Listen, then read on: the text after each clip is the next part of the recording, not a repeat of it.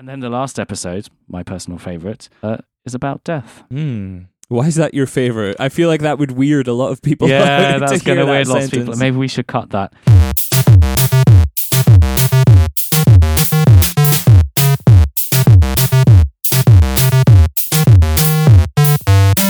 Hi, everyone, and welcome to the very first episode of Secular Buddhism for Skeptical Atheists. This is the podcast where really it's for anyone of any religious background, and we just help you take aspects of traditional and modern day Buddhism and use them in your real life to make life a little bit better for you. My name is Mike Hoffman. I am joined by Dougie Robertson. Dougie Robertson, my That's co-host. How are you doing? Hi, Your stamina really good. holding up? I'm really good. Yeah, yeah, yeah. The stamina's great. That's Yep. great. Well, I guess look behind the curtain right there. Spoilers for everyone. We're uh, recording these in reverse order. Yes. So we are just coming hot on the heels of having recorded four amazing episodes on uh, Buddhism, Yes. modern life, anxiety, the Yes. ego, mindfulness, Yeah. Meditation. meditation, and Lots of spoilers there. well, it's a contents list, let's Yeah, be honest. Yeah.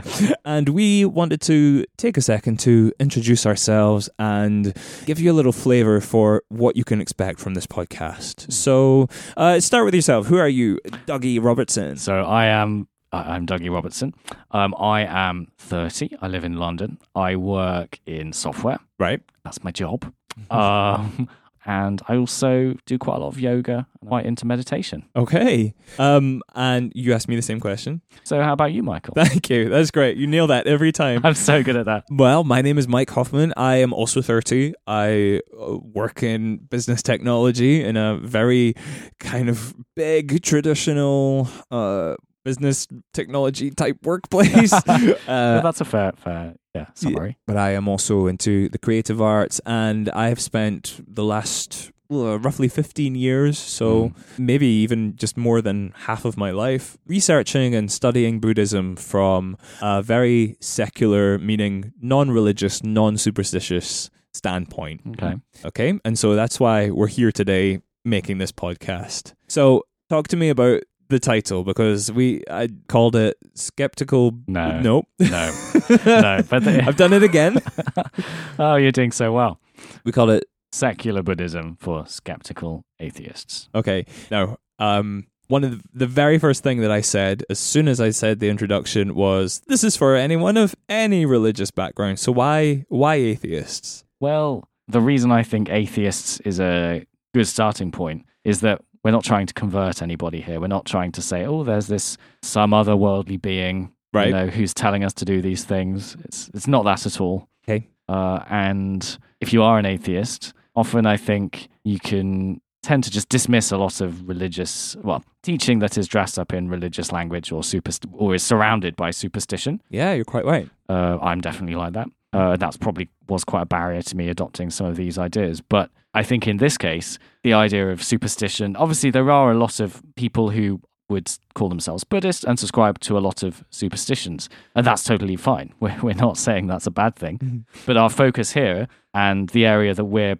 that's probably most relevant to our lives and the area we would probably feel most comfortable talking about is the practical application of these Buddhist principles in our day to day lives. Yeah, right. hmm Yeah, so we we really separate the Buddhist principles that are applicable to day to day life uh, by anyone from the superstitious aspects that might seem a, a little more out there um, or more tied to kind of Buddhism as it is practiced as an organized religion. Mm. So, although we might mention things like karma, which in some in some doctrines is a supernatural kind of cosmic force, Hmm. we will talk about that in an episode later on as a practical force, like something that shows a kind of cause and effect. a law, right? a natural law. Yeah, and the real world ways that that manifests itself. Um, you know, we're very aware that some of the Buddhist tradition centers around reincarnation, for example, Yeah. and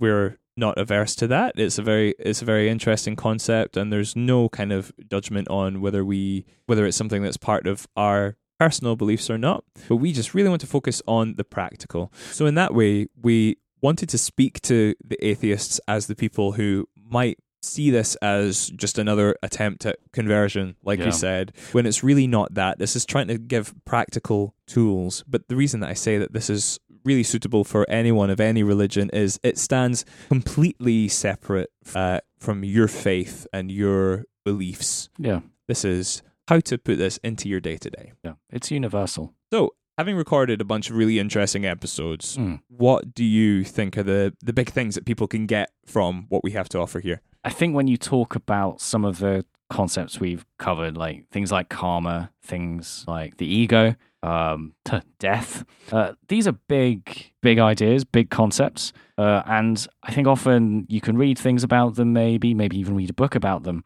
and it all sounds quite interesting and it sort of makes sense, but it feels quite separate from our day to day existence. Uh, and I think something that's ended up quite organically happening as we've recorded these is that we've ended up tying them back to, I think, relatively relatable real life scenarios. Um, that where the Buddhism is is quite incidental, and but the principle we're applying is very relevant and making a real impactful change in that moment, in that situation. Yeah, I think you're right. And I think we, uh, there's a couple of episodes that talk about specific Buddhist principles. So there are some terminologies in there. There's the, uh, well, I won't spoil them because we made a whole big thing in, in the first, in the next episode that's going to come up in the feed about not spoiling the second one that's going to come up in the episode after. But oh yes, hey, yes. suffice it Yeah. to say that there has been some research done.